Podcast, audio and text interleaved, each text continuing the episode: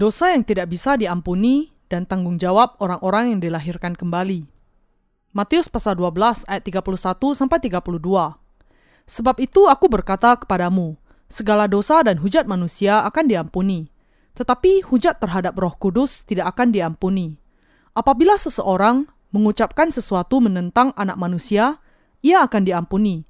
Tetapi jika ia menentang Roh Kudus, ia tidak akan diampuni. Di dunia ini tidak, dan di dunia yang akan datang pun tidak. Yang sudah saya jelaskan sampai hari ini mungkin memiliki keterbatasan, tetapi yang saya jelaskan di dalam buku-buku saya adalah Injil, air, dan Roh. Dan saya yakin bahwa barang siapa percaya kepada kebenaran Injil ini, pastilah akan menerima pengampunan dosa-dosanya. Tuhan kita mengatakan di dalam Roma pasal 10 ayat 10, Karena dengan hati orang percaya dan dibenarkan, dan dengan mulut orang mengaku dan diselamatkan. Dan dia juga mengatakan di dalam Roma pasal 10 ayat 17. Jadi, iman timbul dari pendengaran dan pendengaran oleh firman Kristus. Barang siapa percaya kepada firman Injil air dan roh akan diselamatkan dari segala dosanya dan menjadi orang-orang benar tanpa terkecuali. Kalau Anda masih memiliki keraguan akan iman kepada Injil air dan roh ini, maka saya mendorong Anda untuk membuka hati Anda sekali lagi dan mempercayainya. Semua yang ingin dibasuh dari segala dosa mereka harus terlebih dahulu menanggalkan pemikiran mereka sendiri dan percaya kepada kebenaran Injil air dan roh. Segala dosa dunia sungguh-sungguh sudah dihilangkan, karena Yesus Kristus menanggung semuanya dengan dibaptiskan oleh Yohanes Pembaptis. Hari ini saya mau menjelaskan tentang dosa menghujat roh kudus. Rekan seiman yang terkasih, tepatnya adalah orang-orang yang tidak percaya kepada Injil air dan roh dan bahkan menghujatnya merekalah yang melakukan dosa menghujat Roh Kudus. Dosa ini begitu membawa maut sampai Tuhan mengatakan bahwa dosa itu tidak akan diampuni di dunia ini dan di dunia yang akan datang. Jadi, kita semua harus memiliki pemahaman yang benar tentang penghujatan terhadap Roh Kudus ini. 1 Yohanes pasal 3 ayat 9 mengatakan, Setiap orang yang lahir dari Allah tidak berbuat dosa lagi, sebab benih ilahi tetap ada di dalam dia, dan ia tidak dapat berbuat dosa, karena ia lahir dari Allah.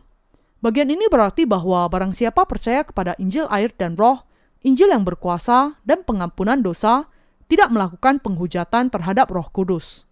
Sebaliknya, ada tertulis di dalam Ibrani pasal 6 ayat 4 sampai 8. Sebab mereka yang pernah diterangi hatinya, yang pernah mengecap karunia surgawi, dan yang pernah mendapat bagian dalam roh kudus, dan yang mengecap firman yang baik dari Allah dan karunia-karunia dunia yang akan datang, namun yang murtad lagi tidak mungkin dibaharui sekali lagi sedemikian, hingga mereka bertobat sebab mereka menyalibkan lagi anak Allah bagi diri mereka dan menghinanya di muka umum. Sebab tanah yang menghisap air hujan yang sering turun ke atasnya dan yang menghasilkan tumbuh-tumbuhan yang berguna bagi mereka yang mengerjakannya menerima berkat dari Allah. Tetapi jikalau tanah itu menghasilkan semak duri dan rumput duri, tidaklah ia berguna dan sudah dekat pada kutuk yang berakhir dengan pembakaran. Juga ada tertulis di dalam Ibrani pasal 10 ayat 26 sampai 29. Sebab jika kita sengaja berbuat dosa, sesudah memperoleh pengetahuan tentang kebenaran, maka tidak ada lagi korban untuk menghapus dosa itu. Tetapi yang ada ialah kematian yang mengerikan akan penghakiman dan api yang dahsyat yang akan menghanguskan semua orang durhaka. Jika ada orang yang menolak hukum Musa, ia dihukum mati tanpa belas kasihan atas keterangan dua atau tiga orang saksi. Betapa lebih beratnya hukuman yang harus dijatuhkan atas dia yang menginjak-injak anak Allah, yang menganggap najis darah perjanjian, yang menguduskannya, dan yang menghina roh kasih karunia? Semua bagian di atas memperingatkan kita bahwa kalau seseorang setelah dia mengenal tentang baptisan yang diterima Yesus Kristus dari Yohanes, dan curahan darahnya di atas kayu salib, menyangkal dan menolak Injil ini, dia dengan sengaja menjadikan dirinya sebagai seorang yang menghujat Roh Kudus. Ketika Alkitab berbicara mengenai penghujatan terhadap Roh Kudus, yang dimaksud adalah dosa menolak dan tidak mau percaya bahwa Yesus Kristus sudah menyelamatkan kita semua melalui baptisan dan curahan darahnya. Karena itu, barang siapa yang melakukan penghujatan ini tidak akan bisa lagi menerima pengampunan dosa dengan cara apa pun. Orang-orang yang demikian tidak mau percaya bahwa penumpangan tangan ke atas kepala korban persembahan dan curahan darahnya di masa Perjanjian Lama adalah sama dengan baptisan yang diterima Yesus Kristus dari Yohanes Pembaptis dan curahan darahnya di atas kayu salib. Itulah sebabnya mereka tidak bisa menerima pengampunan atas dosa-dosa mereka. Ada tertulis di dalam 1 Yohanes pasal 5 ayat 16. Kalau ada seorang melihat saudaranya berbuat dosa, yaitu dosa yang tidak mendatangkan maut, hendaklah ia berdoa kepada Allah dan dia akan memberikan hidup kepadanya, yaitu mereka yang berbuat dosa yang tidak mendatangkan maut. Ada dosa yang mendatangkan maut. Tentang itu, tidak kukatakan bahwa ia harus berdoa. Dosa yang mendatangkan maut di sini tidak lain adalah dosa ketidakpercayaan yang dilakukan oleh seseorang dengan tidak mempercayai baptisan yang diterima Yesus Kristus dari Yohanes Pembaptis dan curahan darahnya di atas kayu salib bagi pengampunan dosanya sendiri. Dengan kata lain, dosa ketidakpercayaan kepada Injil air dan roh inilah yang merupakan penghujatan terhadap roh kudus. Mereka yang sungguh-sungguh takut akan Allah semuanya percaya bahwa Yesus menanggung dan menyelesaikan segala dosa dunia dengan baptisan yang diterima Yesus Kristus dari Yohanes Pembaptis dan curahan darahnya di atas kayu salib. Alkitab memperingatkan bahwa jika Anda meninggalkan iman yang ditempatkan di dalam baptisan dan curahan darah Yesus Kristus sebagai kebenaran pengampunan dosa, maka Anda akan mengalami kesakitan dan kesedihan yang tidak terbayangkan. Bahkan sekarang, iblis menyesatkan banyak orang untuk tidak percaya kepada baptisan dan curahan darah Yesus Kristus. Tetapi Anda jangan sampai meninggalkan iman kepada kebenaran ini. Iblis mendustai manusia dengan segala macam tipu daya supaya mereka jangan sampai percaya kepada baptisan Yesus Kristus. Inilah sebabnya Alkitab mengatakan di dalam 2 Petrus pasal 3 ayat 17 sampai 18. Tetapi kamu, saudara-saudaraku yang kekasih, kamu telah mengetahui hal ini sebelumnya. Karena itu, waspadalah supaya kamu jangan terseret ke dalam kesesatan orang-orang yang tidak mengenal hukum. Dan jangan kehilangan peganganmu yang teguh. Tetapi bertumbuhlah dalam kasih karunia dan dalam pengenalan akan Tuhan dan Juru Selamat kita, Yesus Kristus. Baginya kemuliaan sekarang dan sampai selama-lamanya.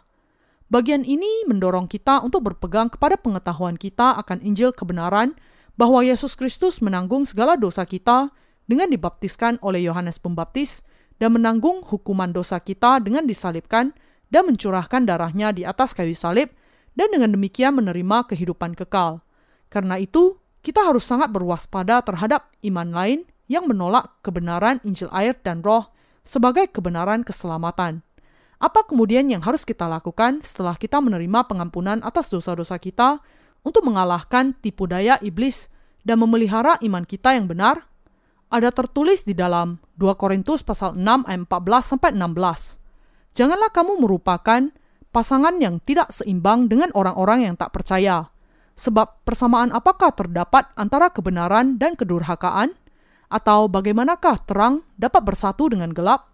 Persamaan apakah yang terdapat antara Kristus dan Belial? Apakah bagian bersama orang-orang percaya dengan orang-orang tak percaya? Apakah hubungan bait Allah dengan berhala?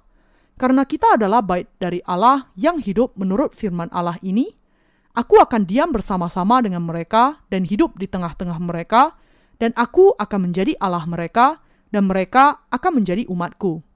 Seturut dengan apa yang kita lihat di dalam bagian ini, juga tertulis di dalam 1 Korintus pasal 6 ayat 19 bahwa tubuh orang-orang benar yang sudah menerima pengampunan dosa mereka adalah bait Allah yang kudus.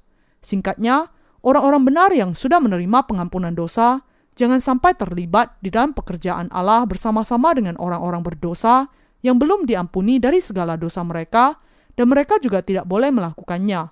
Alasannya adalah karena roh Allah tidak berkenan dengan hal itu. Orang-orang benar yang sudah diampuni dari segala dosa mereka harus berkumpul bersama dengan orang-orang benar dan adalah di dalam persekutuan dengan orang-orang benar ini mereka bisa menjalani kehidupan iman mereka, memberitakan Injil dan mempertahankan iman mereka. Kita jangan sampai membiarkan diri kita bercampur dengan orang-orang berdosa. Sebagai contoh, kalau seseorang memakai pakaian putih ketika mau bekerja di tambang batu bara, Tidakkah pakaian mereka itu akan menjadi hitam dalam seketika? Demikian juga, kalau orang-orang benar berusaha untuk melayani Injil Tuhan bersama-sama dengan orang-orang berdosa, mereka akhirnya akan mencemarkan kebenaran yang sejati tentang pengampunan dosa. Kalau ini terjadi kepada kita, kita akan kehilangan Injil air dan roh dan didustai oleh iblis. Dan kita semua akan jatuh ke dalam kebingungan sekali lagi. Iblis memperhatikan setiap kesempatan untuk memangsa bahkan orang-orang yang dilahirkan kembali kalau mereka terpisah dari gereja mereka dan para pemimpin mereka.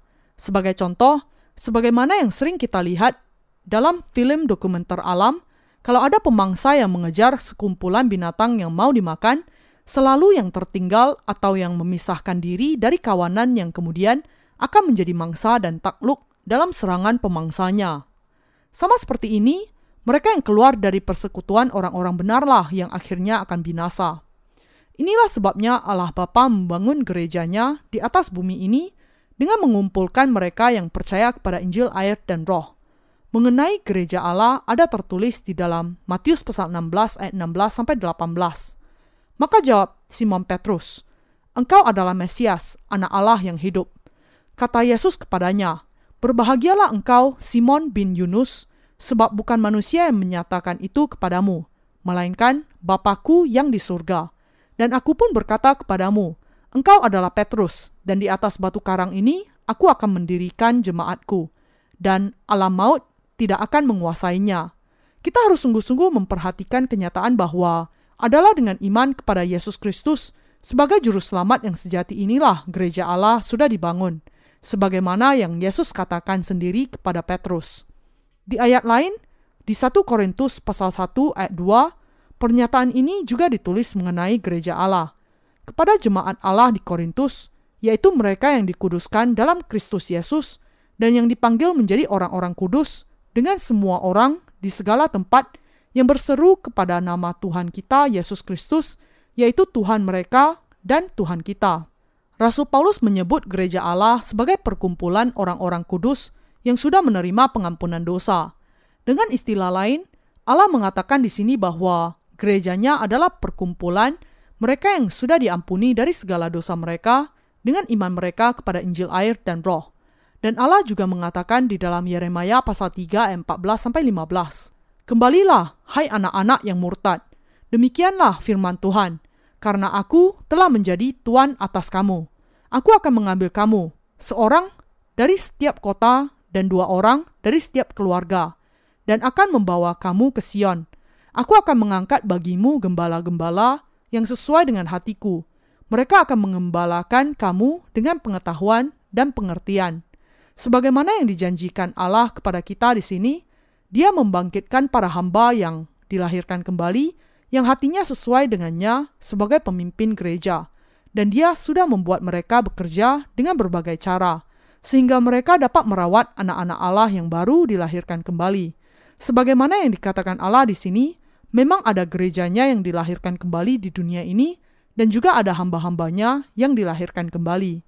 Adalah kehendak Allah terhadap orang-orang yang dilahirkan kembali, bahwa dia menempatkan gembala-gembalanya di dalam gerejanya untuk merawat dan memperhatikan orang-orang kudus yang percaya kepada Injil, air, dan roh dengan firman kebenaran.